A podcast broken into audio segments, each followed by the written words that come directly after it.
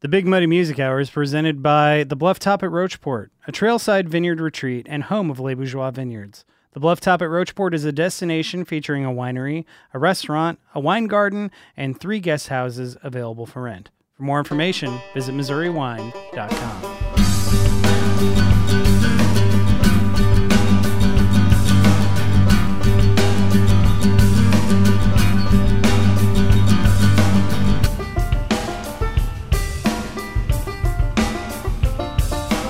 Hello and welcome to the Big Muddy Music Hour presented by the Bluff Top at Rocheport. I'm your host, Colin LeVote, the shameless voice, playing what's relevant in music from the country of the Midwest and beyond. How you doing today, folks? Spring is in the air. We've been kind of on a pendulum swing between nice days and cool days. Of course, what they always say, uh, what's the old axiom about Missouri weather? If you don't like the weather, wait five minutes. But you know, actually, the funny thing about that saying is, I I was once working a Summerfest show, and I mentioned that phrase to a uh, a touring a tour manager for one of the acts. I can't remember who. He said, "Yeah, you know, kid, they say that about every place." So, you know, maybe it, maybe it isn't as as much of a Midwestern colloquialism as I, I once thought, but I digress. This week, we have such a good show in store. Literally one of my favorite interviews that I've conducted in the 76 episodes that we've done with the Big Muddy Music Hour. My guest this week is John Dyer Baizley of a band called Baroness. And I'm not going to spend a ton of time talking about my past experiences with this band, of which I've, I've had a few, but uh, because I, I get into that whenever I talk to him uh, on in the interview that you're going to hear in just a little bit. But I will say that it was just a really great experience, and this is the actually the first time since our third episode, believe it or not in which I was able to talk to or touring artists in person on the night of their show. The last guest in which I was able to do that was Devon Gilfillian. Both of those artists were performing on the Loop in St. Louis. Devon Gilfillian was opening for Grace Potter at the pageant, and Baroness was playing down the street at the Duck Room in Blueberry Hill.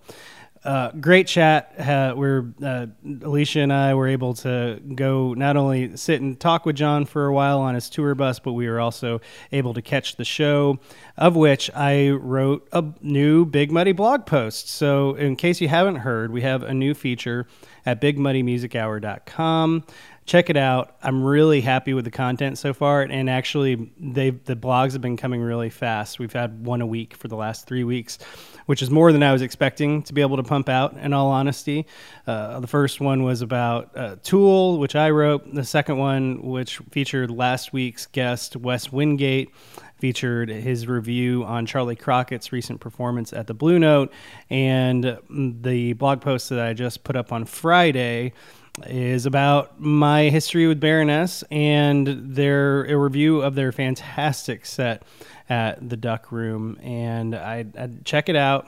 Uh, you can sign up for the newsletter there, where we're going to be sending out basically just reminders and, and, updates, letting people know whenever new blog posts are out. And also, we have, we have some some fun ideas and, and plans down the line, but we're just taking it all one step at a time.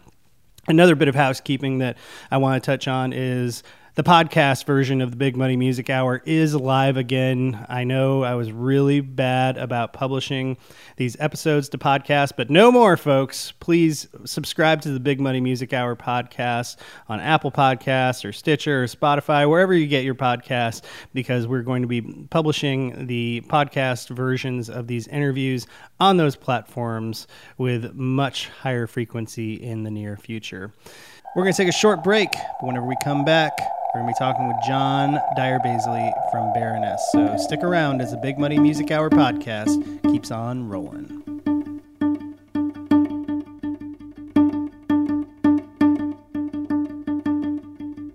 The Big Muddy Music Hour is presented by Les Bourgeois Vineyards, located in Rocheport, Missouri. Les Bourgeois has been Mid Missouri's winery for more than three decades, with over 20 different wines ranging in style and sweetness. Les Bourgeois wines are available at your local retailer, their tasting room, or shop online at MissouriWine.com. The Big Muddy Music Hour is also supported by Ozark Mountain Biscuit Company, announcing the opening of their new brick and mortar restaurant, Ozark Mountain Biscuit and Bar, located right across the street from Logboat Brewing Company, featuring a full menu for breakfast, lunch, dinner, a cocktail bar, espresso bar with to go sandwiches, and an outdoor patio. Ozark Mountain Biscuit and Bar opening summer 2021.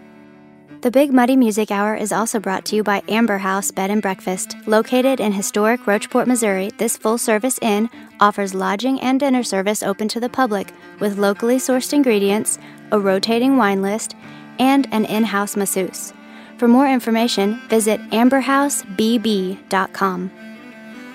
The Big Muddy Music Hour is also supported by Cooper's Landing. Cooper's Landing is a full service marina that's home to food trucks, a campground, and a live music venue on the banks of the Missouri River just off the Katy Trail.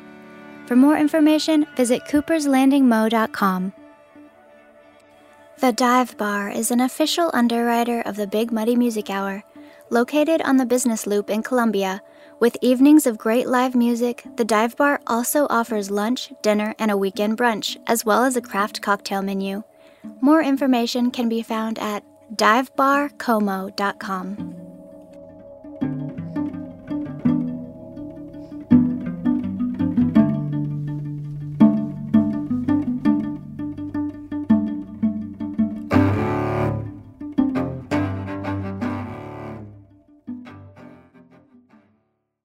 Playing what's relevant in music from the country of the Midwest and beyond, you're listening to the Big Muddy Music Hour, and we are sitting here on a tour bus outside of the famed Blueberry Hill in St. Louis.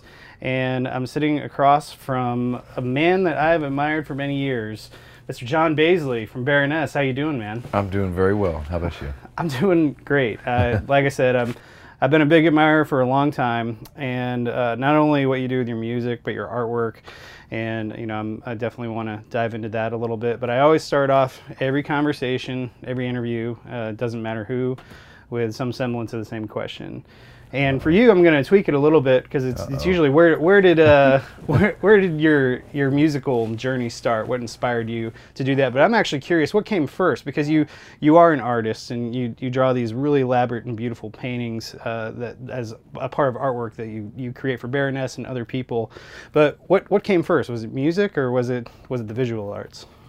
I mean, I think uh, I'm pretty sure because I've, I've spent some time thinking about this in the past. I'm pretty sure that the visual art thing came first, but only as a byproduct of being a child and like all children the, one of the first things one of the first methods you learn to communicate or to express yourself is through visual art because when we're two or three years old when we're four or five six seven we all have this innate capacity to create imagery. And we all have this desire and this, this sort of need to interpret our feelings on paper, and that's why that's why all children draw.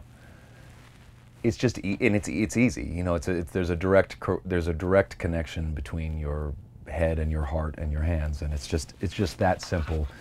Whether not, whether you're you know s- making scratchy lines and just big you know energetic color fields, or trying to trying to make sense of the world around you and trying to draw what you see figuratively it's something we all have the facility to do when we're young. So for me, like everybody else, and so that's why I answered that question that way. Like everybody else, it, that's that is what came first for me. I think, but I, but I think the I think the more genuine answer is that they both came at the same time, insofar as I've always felt a very pressing, n- nearly tangible need to create things.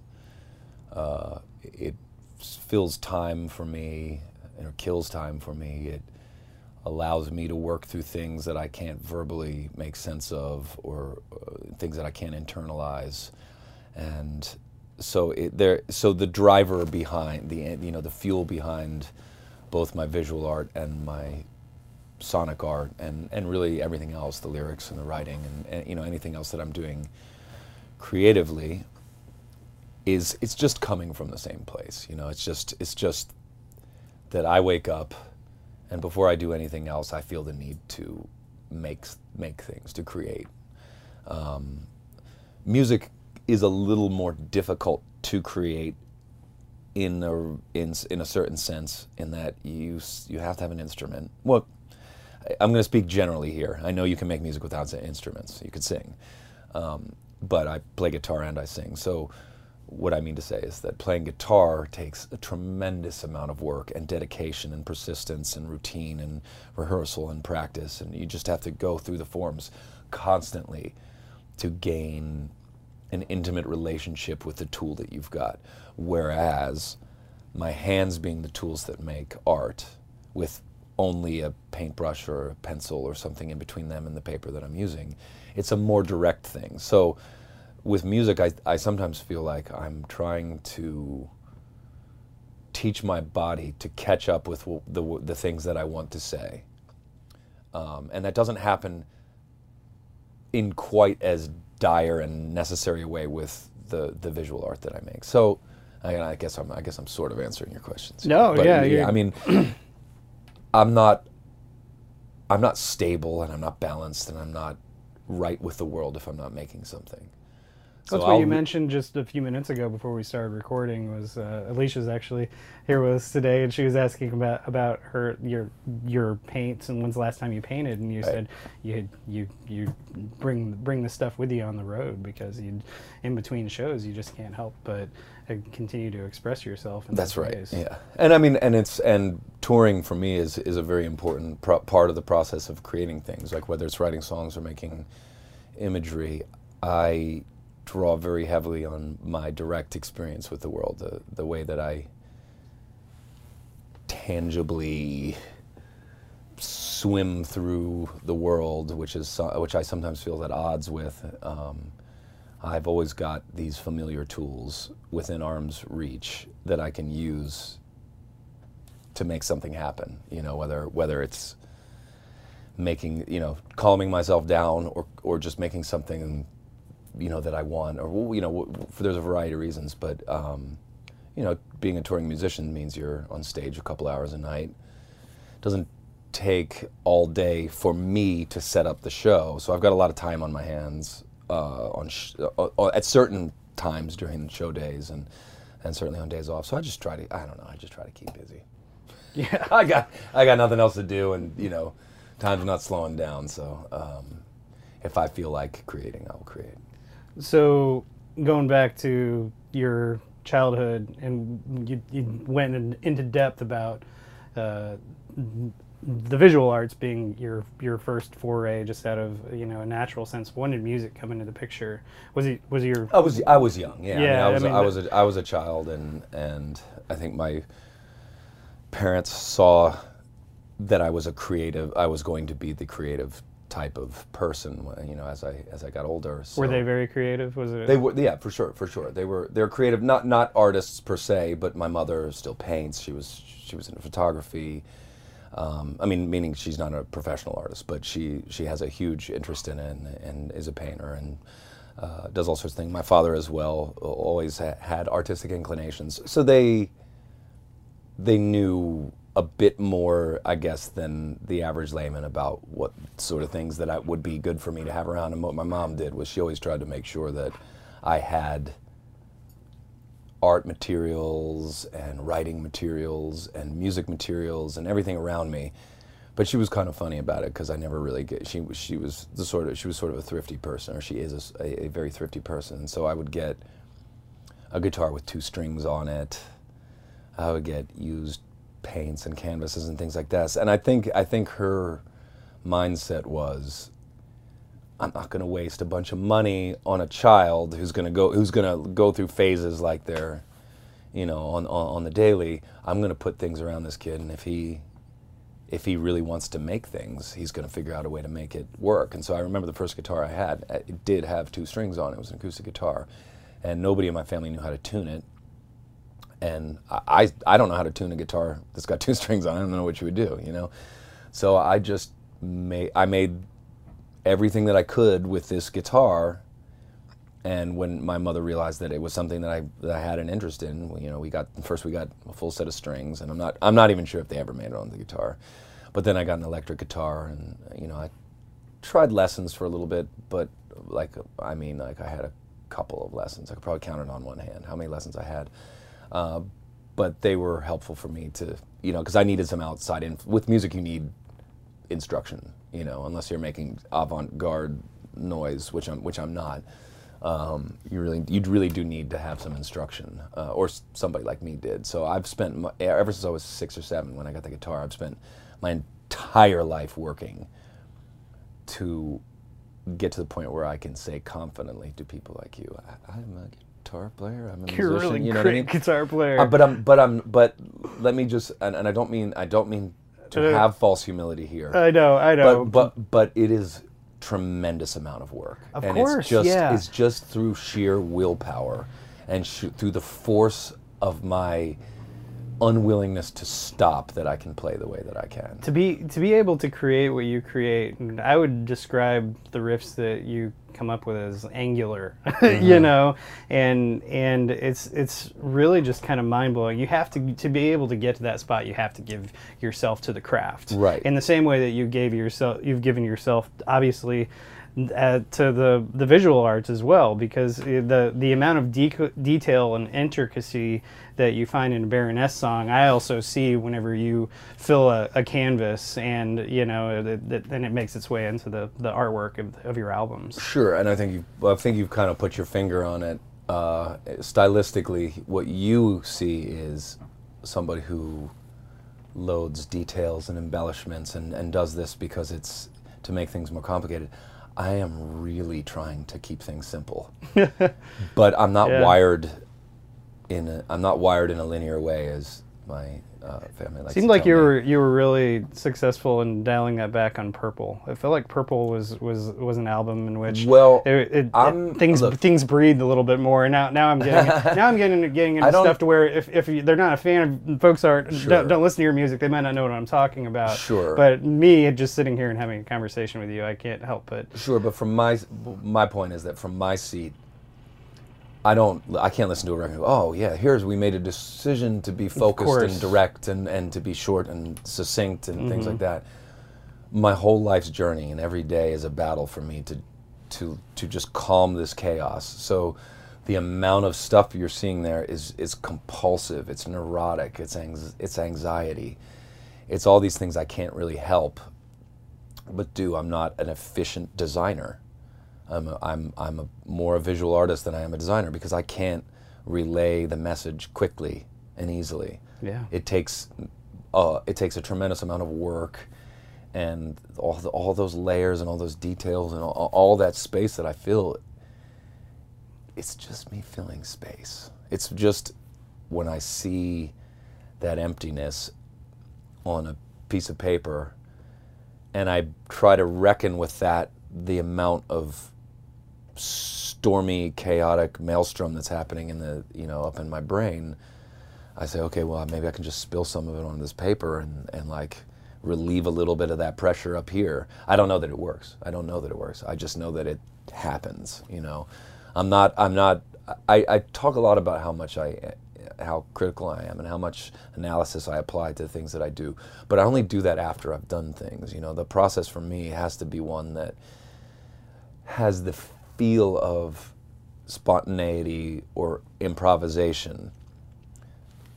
Granted, I'm doing things that then have to be repeated, so there's there's sort of a balance that you strike, but I don't if something's happening that I like or if something's happening that, that I'm doing, I don't I don't ask questions at that time. I don't say, "Oh, why don't, you slow down and make it simple and more easy to understand?" I just let it happen. I mean, that's that's why I consider the music that we make art, and that's why I consider the visual stuff that I make art. When in other contexts, it could be like more illustration or, you know, uh, more uh, an artistic commodity. I don't really think of it like that. It's just if I don't get it out, then it's in me, and then if it's in me, it's not good for me, you know. So here's the paper, here's the album, you know, here's the here are the words, and this is just everything that's inside me that's just screaming to get out all the time. And I got, I, I you know, when we're on tour, fortunately, I have an opportunity every every night to voice my um, my concerns with myself. Well, I mean, you're you're you're so definitely very right in the fact that you're you're not a, a designer. You, you're you're an, you're an artist because to me, like good graphic design is like a good balance of negative and positive space. You take the space precisely. and you you fill it out, you know, with with you know just every every bit of it. The artistic term is horror vacui. It means the, it's it's just it just means like, this space contains no negative. Yeah, It is all positive. yeah. That like I, I actually stopped myself because it's like I was about to say it's it's like it's all negative, but it's but actually yeah, it's it's, it's the opposite. Yeah. So. I, I, have, I have to bring up this anecdote because uh, I, it, it, it's a night that I'll never forget. We're from Columbia, as I mentioned, and um, our you know our big hometown haunt is, in terms of touring live music is the Blue Note. And the first time I saw Baroness, uh, y'all were on a really stacked tour. It was Mastodon uh, was headlining, I believe, between the Buried and Me was was on that And tour, Valiant Thor, yes. and Valiant Thor, and that was the first time I saw y'all, and I'd heard of y'all, but you just blew my mind that night. I loved this. I was an immediate fan. Like on the first Awesome. on the first song, I was like, I love this. This is like I, I became a lifelong fan. The first n- song I saw you all play live. The first note. the Face first it. note, I just knew it was, Yeah. this is all this is all uphill from here. Um, but the the interesting thing about that night, and I was actually this, I worked at the Blue Note for a year, so I was actually working security at the time, and I and I, I requested to work the pit because, uh, you know, I, it's just my, my kind of music. Yeah, and you wanted to see it. Yeah, exactly. And uh, but that night, it was uh, Bill from Mastodon was was sick, and I guess during that time they questioned whether or not they needed to cancel the shows, and they turned to you all to fill in on playing guitar that night. So it was, it was Mastodon's Crack the Skye tour. They were wanting and hoping to play their album Crack the Skye in its entirety. And mm-hmm. they, they while they could play some songs without Bill, they couldn't play Crack the Skye in its entirety Right. without a second guitarist.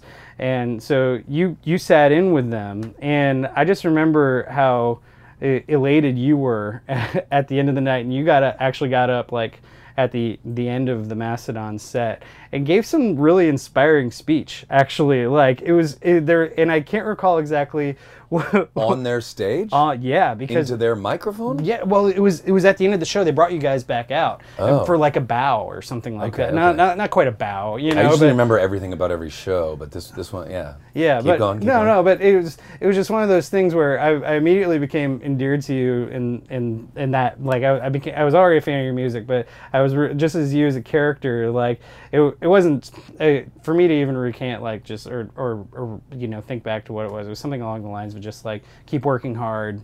You know, chase your dreams, and, and awesome night, nights like this can happen. sure. You know, Yeah. and it and probably seemed obvious to me to say that. I mean, that's like it seems. It seems obvious to people sometimes when, when, when I give an inspiring speech. I'm just saying what what seems very apparent to me. Yeah. know, And Well, that's the a thing. people. I think most inspiring speeches I are. yeah, I think sometimes we just. I think that's what that's what happens is we just sort of uh, we lose touch with the obvious, and that's why our lives get so complicated sometimes. Yeah, absolutely. But my, my favorite my favorite piece of this story was actually after the show because I was working at the Blue Note. I, I was able to get uh, that that set list, and I don't I don't normally grab set lists, but that was it was just a great night, and I I nabbed it uh, for for Mastodon set, and I met the Mastodon guys, and they, they all signed it for me, and I ran into you, and uh, I asked you to sign it, and and, uh, and I didn't have a table. It was just in the alley, and, and I turned around and you, you put it on on my sh- my back, and you were about to sign it, and then you stopped. You're like, wait. I can't sign this. This is Mastodon set list. And I turned around. I was like, "Dude, you played in the set." And you're like, "Oh yeah," signed it. And I still have the still have that uh, that frame somewhere. But anyway, I just wanted to share that anecdote. There's no real question there, but I just, I just it's it's one of those it's one of those stories. Like I'm, I'm probably gonna write. Uh, I was starting to write blogs sometimes too on, on the thing, and I might share that as an anecdote Yeah. along with a review of the, the show. But No, I mean, I, I remember those. It was a couple weeks that we were, that Bill was out, and uh, our guitar player Pete and I at the time had to had to fill in, and it was.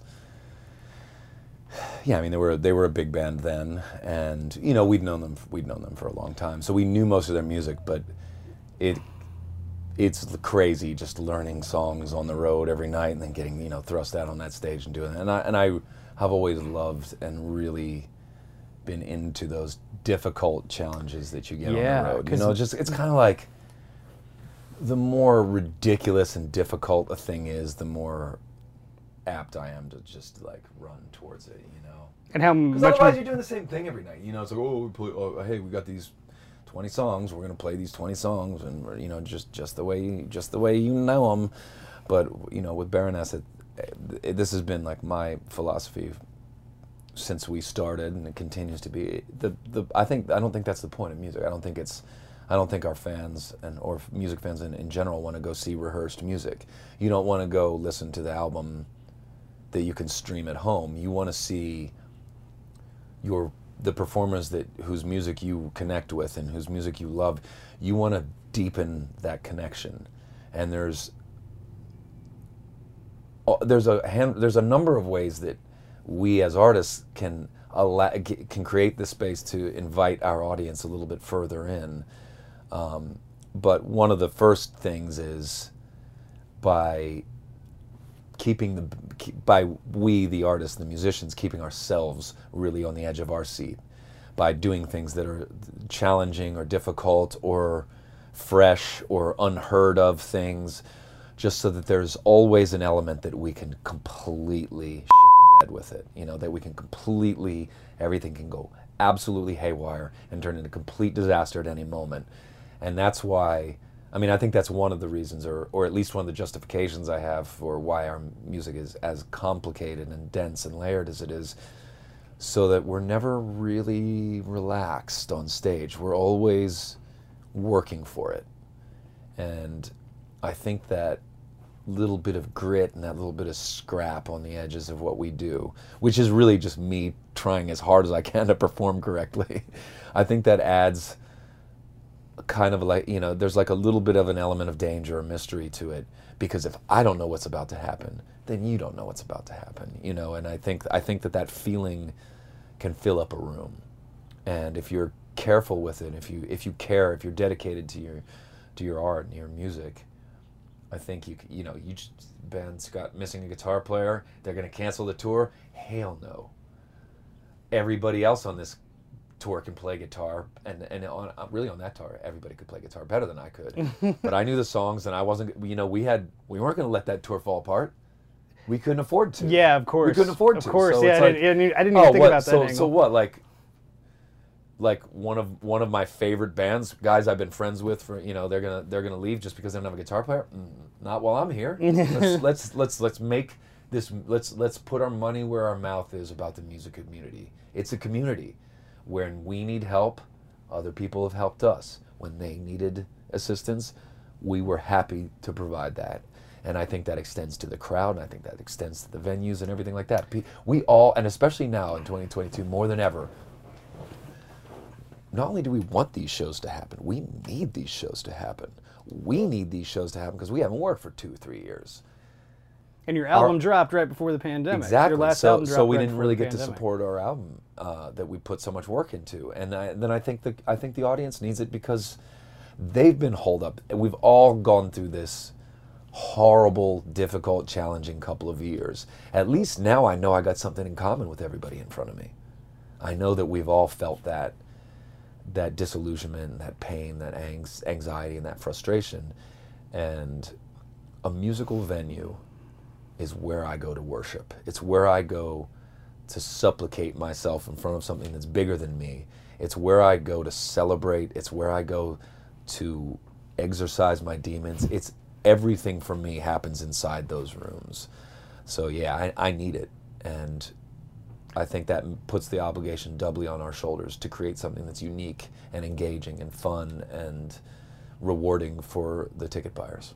That's, I mean, something I've said many times to many people in the past is that the only thing I'm truly physically addicted to, I feel like, is playing live music. Totally. And uh, I mean, aside from just creating live music, the there's something about playing in front of a, a crowd of people and them them connecting with what you're putting out there sonically. There's there's nothing quite like it, you know. And I, I wish people could that that you know haven't experienced that could could could experience that just just so they could Totally. know you know, how how good it really feels because Right. I mean it's it's it's therapy for me. you To- know, it's, totally. It's, and I try, and you know, and I think I think we all I think all musicians feel that. It it feels a little uh, selfish sometimes. So I think w- what's been the work for for Baroness over the years is to take that joy and that elation that we feel, that thing that we get out of it that the audience can't get out of it because they're not performing, and we tr- we've tried to find those accents and entry points for our audience and try and, and really tried to bring them in so that the sense of authorship over a, a performance is not just the four people on stage who have microphones in front of them and the loudest things in the room. You know that's that's that's kind of the, the you know the the new adventure for me is to is really to try to show people and not show people but give people the opportunity to feel that themselves. Uh, so on a tour like this where we're letting you know where we've we've got like a little shtick or like a little gimmick where we're letting the audience anybody who buys a ticket can, can vote on their favorite songs. We choose the top 10 songs from all of those votes and we play them and that's that's set A out of three sets that we do.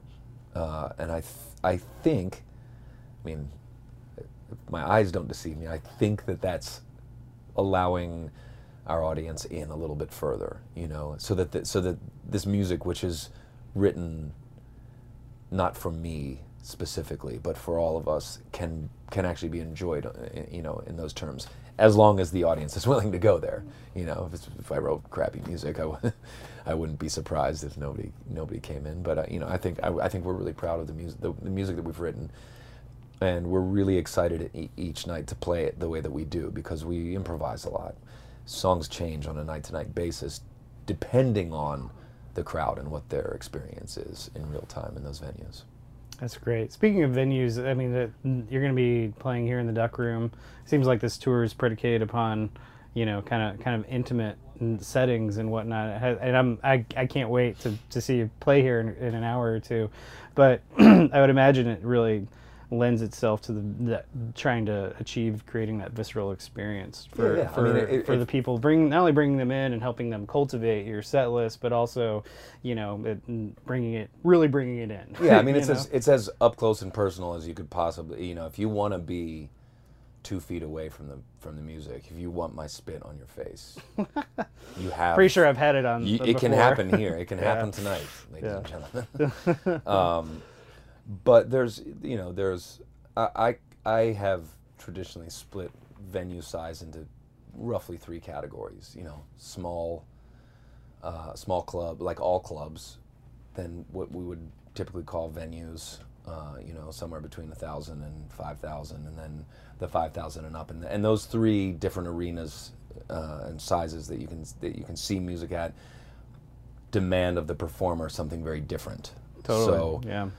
uh, you know, being that that the last tour we did before these before these Your Baroness tours, we were typically playing to between thirty and seventy thousand people a night. We had gotten very skilled at performing in in that way, which is more theatric, I think, in, in some regards, because no matter what you're doing, you you, you really have to speak to the last person in the room, and the last person in a seventy thousand person stadium arena is somebody you can't see and you are very unaware of. You have no idea what they're going through, so you have to speak loudly in big bold moves, and you have to be uh, kind of simple and you have to be kind of efficient. Um, and so we, you know, we were cutting our teeth in that world for for you know quite a while, and coming out of the pandemic, you know, it's for a variety of reasons we're doing a tour like this. But one of the one of the most exciting parts of it was that we could go back and this and this lineup could go back and do something that we haven't ever done. This lineup, that is, which is go back into the clubs that we would have played in 2005 or 2007 or something, um, and do our thing there. And it means it feels more like we're musicians and less like we're performers. Like it's not as it's not as obligatory to gesticulate and to you know do this stuff for, so that people are aware of you you know? It's not that's not that's not a necessary part of the performance. It happens of course because that's how we play. We play very physically but more important is that we as a four piece are playing music with one another and that we're listening to those subtle cues and those the, we're moving our music in those really intangible ways that only only the chemistry of a very tight knit band can do and it's really mental you know these these stages make that situation very easy to achieve uh, so we can so we discover new things about our music every night. It's it's yeah, it's just it's just super rad and you know this time's so turbulent and you know I think everybody just needs something different. So I'm also taking this as an opportunity, you know this time in touring as an opportunity to try to reimagine what shows can be like for us because the status quo is fine. You know, you go pay 30 bucks, see a show, t-shirts are going to be this you're going to sit through two opening bands you know there's a kind of a rigmarole and it's always the same. Opening band plays for 30 minutes second band plays for 45 and then you get an hour and a half. This is just uh, like we're making these rooms ours for the night and we're controlling what we want to control and we're letting the rest of it be what it wants to be but it's really it's really been fun and, and kind of uh, thrilling for us because we, we're just playing music you know at that point in, your tonight, you have a, a, guest musician coming up. Is that right? A St. Yeah, Louis, so, St. Louis native. So a St. Louis native, Katie Jones, uh, who's an old friend of mine, is going to be performing some of the acoustic stripped uh, songs that we do at the, the, our B set is uh, is all acoustic, and typically it's just Gina and I. Uh, but Katie, who I've known, I think for ten years now, uh, who I started playing folk and kind of rootsy country with in right after I was in a this big accident that the band went through. Uh, she was the one who actually introduced me to Nick Jost, another St. Louis native who is our current bass player, who is and who hopefully will always be our bass player. Um, and she she and I were playing music at a time when the band was just in a in a post accident hiatus where most of the members left and I was recuperating physically and it was going to take a while. And so she, you know, she and I, ha- she allowed me to discover a side of m- my musical identity that I wasn't as aware of as I wanted to be. And at some point in that process, she she knew we needed we needed a bass player, and she's like, "Look, I this is like the best bass player I've ever heard in my life. You're gonna you're gonna love him." And it was like she was right. he's the best player I've ever seen, you know. Uh, and he plays in my little rock band. Yeah, he's he's fabulous. I, I met him years ago, and it's really small world. I, I mentioned this before, but Nick was uh, my cousin's roommate's boyfriend in New York. and, uh, I posted last time you came to came to Columbia. I posted that I was gonna I was gonna see you guys, and she right. messaged me, and she's like, "Is that Nick Jost?" Yeah. so it's a it's a small world. It's a, uh, it is it's a small world. yeah. Know, the, you get reminders of that every day. But you know, it's it's good that it's a small world because it's because ultimately that small world is populated by individuals and people that you can love and care about, and you can't just you know.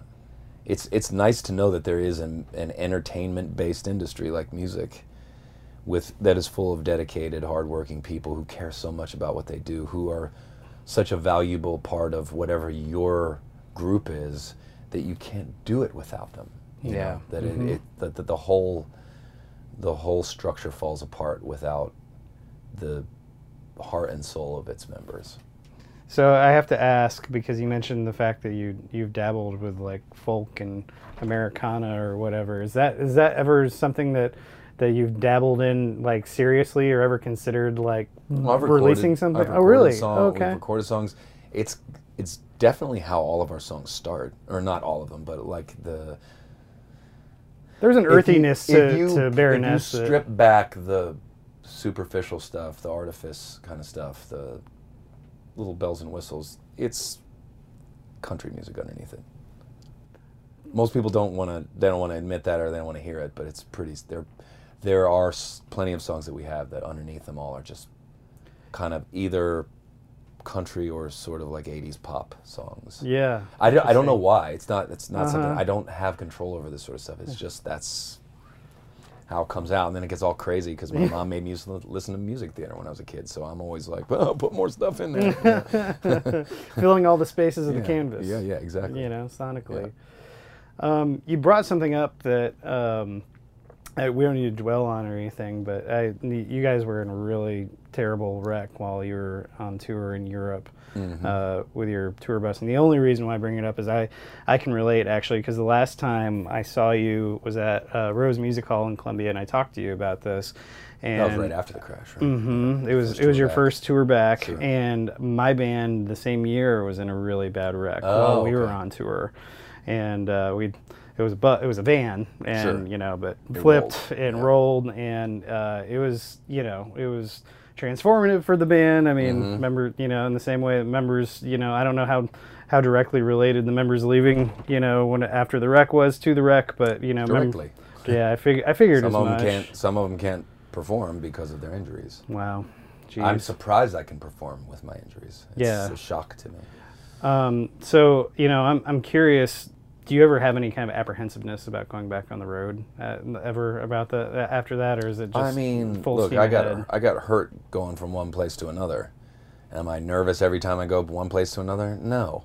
Yeah, It ha you know, sometimes you get startled, sometimes you get shocked. You know, you get something like this, and you get there's echoes of it that reverberate through my head every day that I have to deal with, and I have I really have to deal with that. But it doesn't come out as simply as I'm I don't want you know I'm nervous to go on tour. I'm excited to go on tour because when I don't tour, then I'm left with the memory of that without the adventure that warranted it, you know, and I the way I've put the the best way that I put it is if you're a carpenter and you get hurt on your way to work, you don't stop being a carpenter.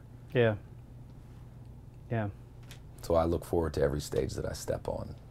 Is this the I first? got to get there. Is this the first time you've gone out since the pandemic on tour, or is, did you go? We did the first leg of this tour at the end of 2021. Yeah. So, well, how's that homecoming been been for you after Oh, that great. long It's great. Yeah, it's fantastic. It's fantastic. Yeah, it's nothing. It was horrible living without my adventure. So you, you had this album that dropped right before the pandemic. Um, are, are you guys working on anything anything Yeah. new? It's almost done. Really? hmm Can your fans expect to hear hear about hear that this year, or is the painting done? If that's we're the, lucky, that's, if that's we're the lucky. important question. Yeah. I'm kind of a sooner sooner the better. The SAP for me. yeah.